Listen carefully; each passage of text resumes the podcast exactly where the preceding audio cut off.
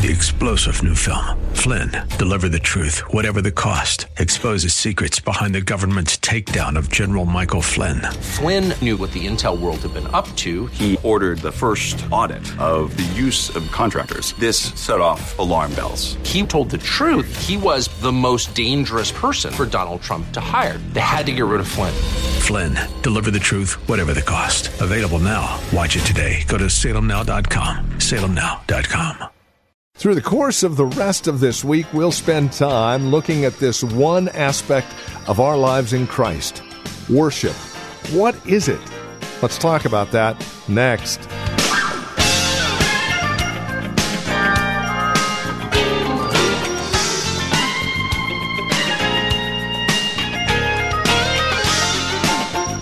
So let me ask you, how is your relationship with Jesus? When you came to faith in Christ, was it something you added to your life? Something you just casually fold in every now and then, usually on a Sunday? Or do you have true, sincere affections for Christ? Does Christ really matter in your life? If so, you'll find yourself worshiping Him. And that's what worship is all about, at least from the eyes of the Apostle Paul here in Philippians 3, verses 1 through 4. Join us there, won't you, for today's broadcast of Truth for Today. Here's Pastor Phil Howard as we begin our look at Philippians 3. There's a lot said about worship. It's an amazing thing. Worship is never defined in Scripture. The Old Testament word and the New Testament word simply meant to bow or to kiss. And so it leaves us uh, because royalty or greatness always you bow before them, so we get that word. And none of us bow today, but I believe we worship. Uh, the New Testament word proskuneo means to kiss toward. And so uh, it was to kiss the ring of nobility or paying some kind of a homage was the idea. And so there's all kinds of concepts. What is worship? Uh, of course, if you know anything about the music battles in the church, this is worship, this isn't, a lot of that kind of stuff. Uh, so we're going to start a journey, and I want us to see in Philippians 3. I'll just read the first four verses, but the chapter is saying how Paul is driven in life to know Christ and to uh, he's counted everything else next to Christ but rubbish. He says, "I want His righteousness. I want to be found in Him." Verse ten, I want to know Him. And then he says, though beginning the chapter, finally, my brothers, rejoice in the Lord. Now he says that in chapter 4, verse 4 Rejoice in the Lord always. I will say it again, rejoice. Um, I want you just to look at uh, we, PowerPoint. We weren't able to make it today. That didn't happen. So I'm sorry. We have to just to listen well and scribble a note if you dare do that. Uh, look at a few verses with me on this concept of rejoice. Look in Psalms, God's hymn book and worship book for Israel.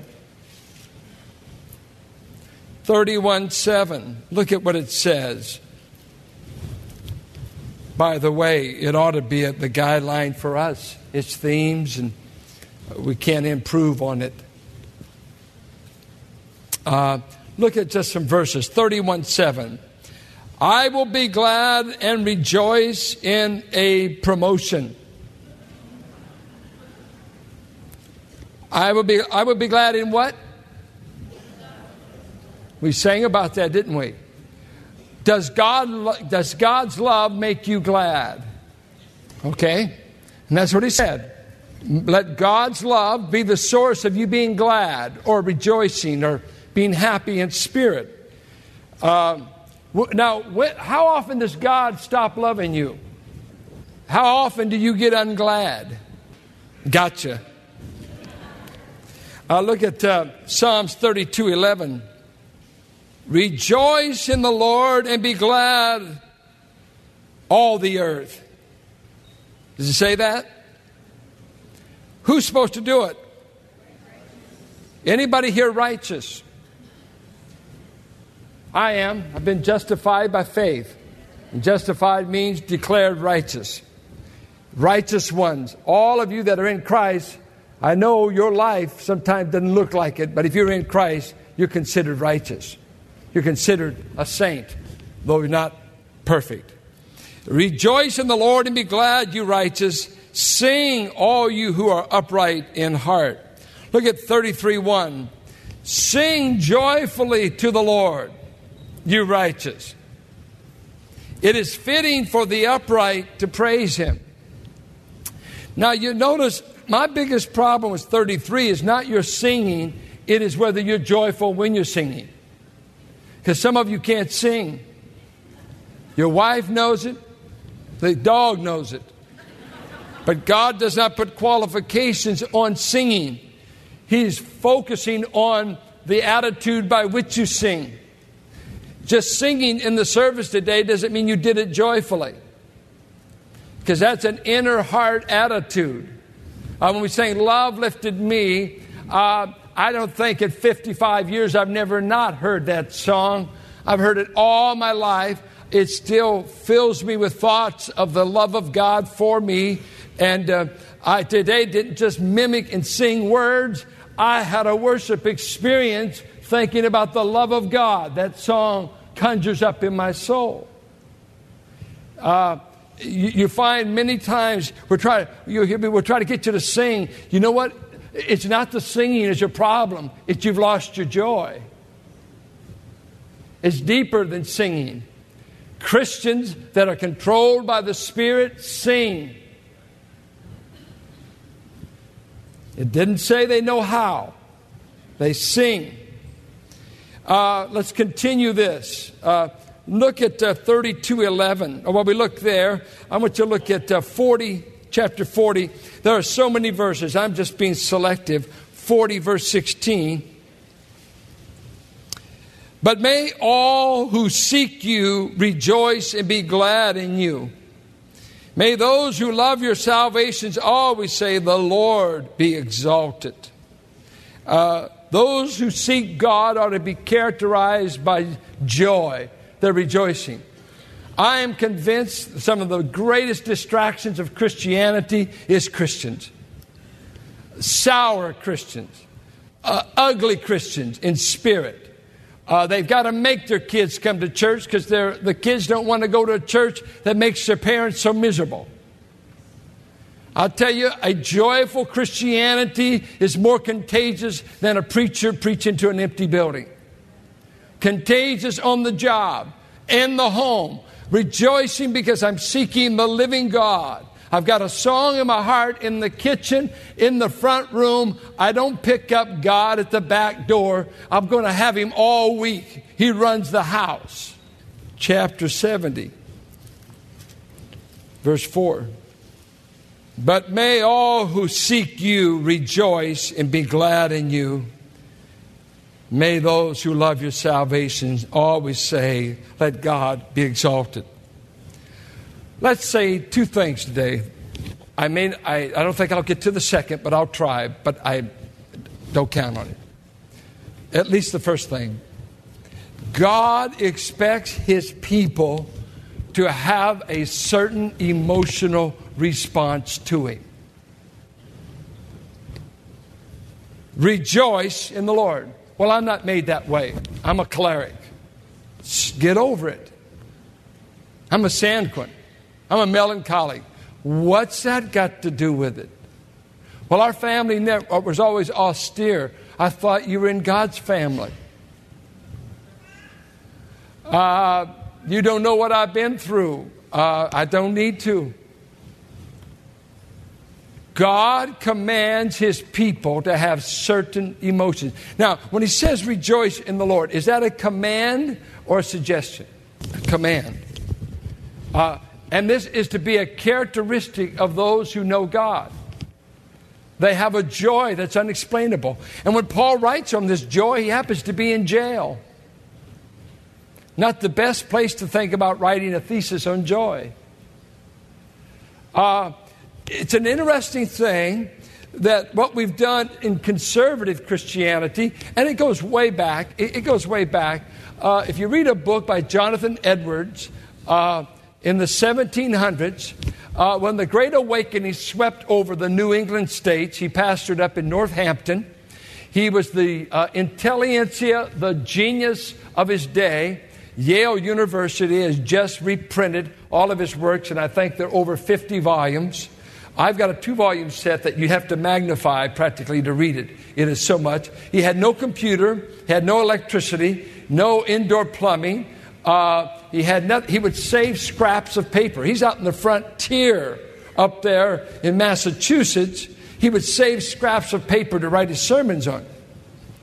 And yet we've got at least 52 volumes that Cambridge University said, or Yale, we want to print because he was one of the founders of Yale, one of the early uh, uh, graduates. He became the leader and the president of Princeton, but died shortly afterwards. Brilliant. And what he, God raised him up because in the Great Awakening, there were emotional excesses.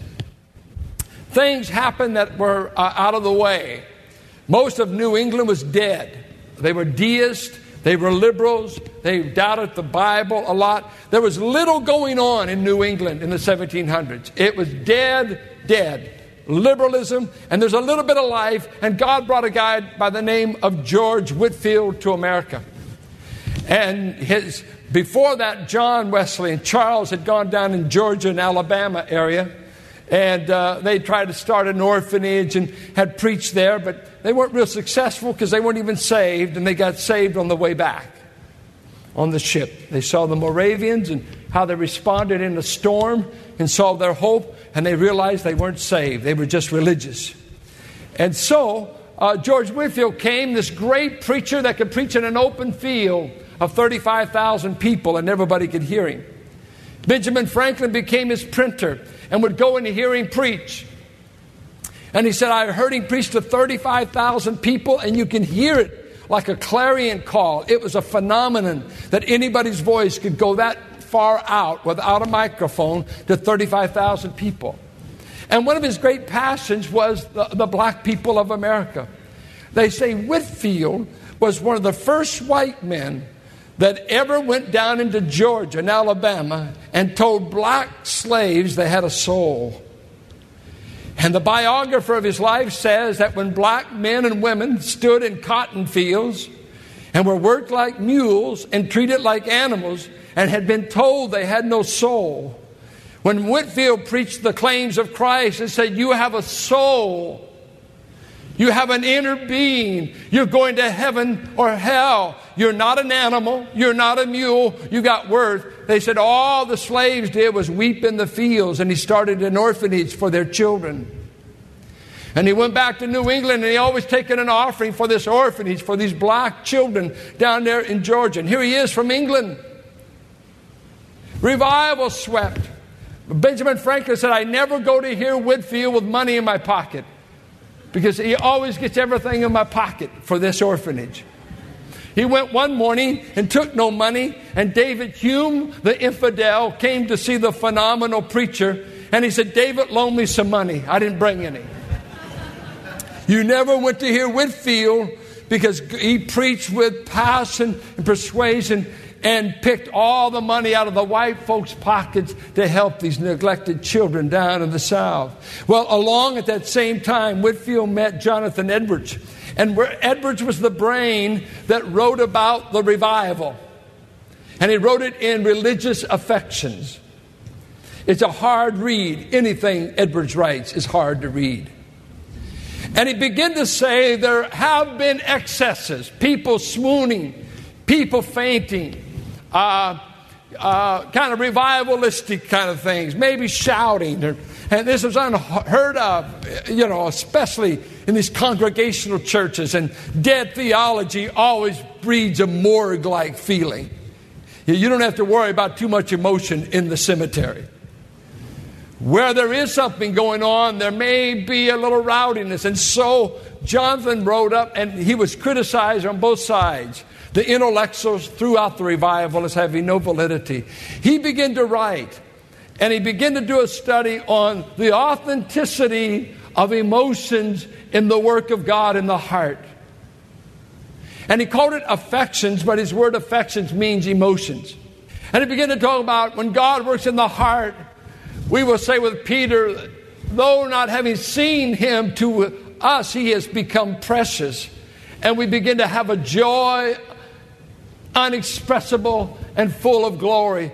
And he says, where God's working in the heart, there will be a category of emotions attributed just to your knowing God.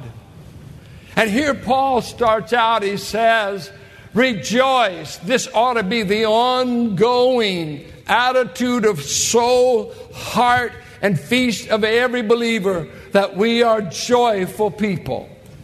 We ought to sing, we ought to laugh through this pilgrim land. I'm a wayfaring stranger. I bury mother. I bury father. I bury uh, loved ones. I bury people in this church. But there is a joy based upon knowing God that nothing of the winds of this world should be able to touch. So he commands an emotional life. And what we have done today uh, in conservative circles if you're the emotional crowd, we know you came from one of these charismatic Pentecostal groups because they're the ones that's gone zonkers on emotions, we say. We are Bible people, which means uh, we are, all we want is definitions. We don't want any excitement. Because that gets radical. I, I'm just not built, I just want the word. Well, this word says God wants certain emotions to be going on in your emotional. You can't whip them up. You got to ask God for them. And we're not going to judge your emotional level compared to mine. But there is a inner sense of I have the joy of the Lord. When's the last time you met a Christian who says, How are you doing? Well, I can't explain it, but I've got joy unspeakable and full of glory. We used to sing that. It's joy unspeakable and full of glory, full of glory, full. I'm off key, but it was something like that. Have you ever been around and done anything with God where the only thing you could say, it's a joy I can't explain. It's too wonderful. It's too great, too magnificent. Conservatives have quenched it so long they're not experiencing it because they're afraid of being labeled something to the left and they go right against the Bible they say they love. Because the Bible is the source of the emotions I'm to have. Now, I want to give you a list. You make the journey. You got to write these down. Let me just give you some things. You shall not covet. Exodus 20, verse 17. Now, that, that's an emotion and, and a bent of the soul. Coveting, always wanting. You may not think of that. Think of it as a strong desire if you want. But I want you shall not do that. Now, that speaks to your inner life. Nobody knows if you're coveting or not. But he says, don't covet your neighbor's wife, his goods. Don't do that. Then in Hebrews 13, he says, be contented. Let your manner of life be free from the love of money, being content with what you have. For he himself has said, I will never desert you, nor will I ever forsake you.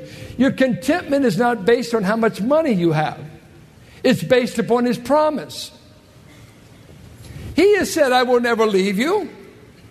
Uh, sharing with the staff a National Geographic article that says 3 billion people on the face of the earth now make less than $2 a day. So that means everybody in this building's rich by world standards. We're the other 3 billion, aren't we? How many of you make more than $2 a day? Anybody? Yeah, I thought so. And the article goes on slavery. Slavery is abounding in the world today. We're selling children. Uh, we sell women from the Ukraine and turn them into whores in the brothels of even Israel. The article had a brothel in Israel. The gal was a Ukrainian. A man got a price for. You could sell your own children in India for 35 bucks and they'll work 10 hours a day for the rest of their life. 35 bucks. Right now, they figure there's 15 to 20 million debt slaves in India. Any of you slaves? Maybe slaves to sin, but we've come a long ways. he says, Be content with what you have. It's against everything the American society grows on. Our society is built on greed and more. And mercy has nearly died by the way. Don't share it, just hoard it. Uh, hope. Listen to this verse. Why are you in despair, O my soul? And why have you become disturbed within me? Hope in God. Psalms 42 5. Hope is my future is as bright as the promises of God. My future is as bright as God's promises. Now, is that what determines your fear, anxiety, or optimism? Some of you may think, uh, I have no future. Hope thou in God. Hope thou in God. You hear a verse like 1 Peter 1 22. Since you have, in obedience to the truth, purified your souls for a sincere love of the brethren, fervently love one another from the heart. For, it'd been enough if he would have just said, Love one another. How do you love someone fervently? It's a little bit more than love normally, I would think. It's an emotion, it's an attitude of love. Fear. God's told us to fear no, no one but Himself. Luke 12, 5. But I will warn you whom to fear. Fear the one who, after he is killed, has authority to cast into hell. Yes, fear him. Don't fear those who can kill the body. Fear the one who can determine your eternal destiny. So just fear the Lord. Don't be afraid of everybody.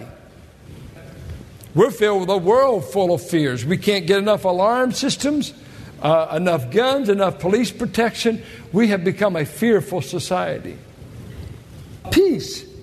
Uh, Colossians, let the peace of Christ rule in your hearts, to which indeed you were called in one body, and be thankful. Uh, what's your uh, peace quotient? I, I like to think our emotional life is sometimes like a thermometer on where we are. Uh, that we all have dry seasons. We all have times that uh, you're walking truly. We, we walk by faith. But you need to see that the birthright of the believer is God has not called you to a miserable experience of knowing Him, but the ultimate reward of knowing Him is pleasure. He becomes your greatest pleasure. And I think the reason we've been tough in getting young people uh, to know God is we've told them everything they can't do.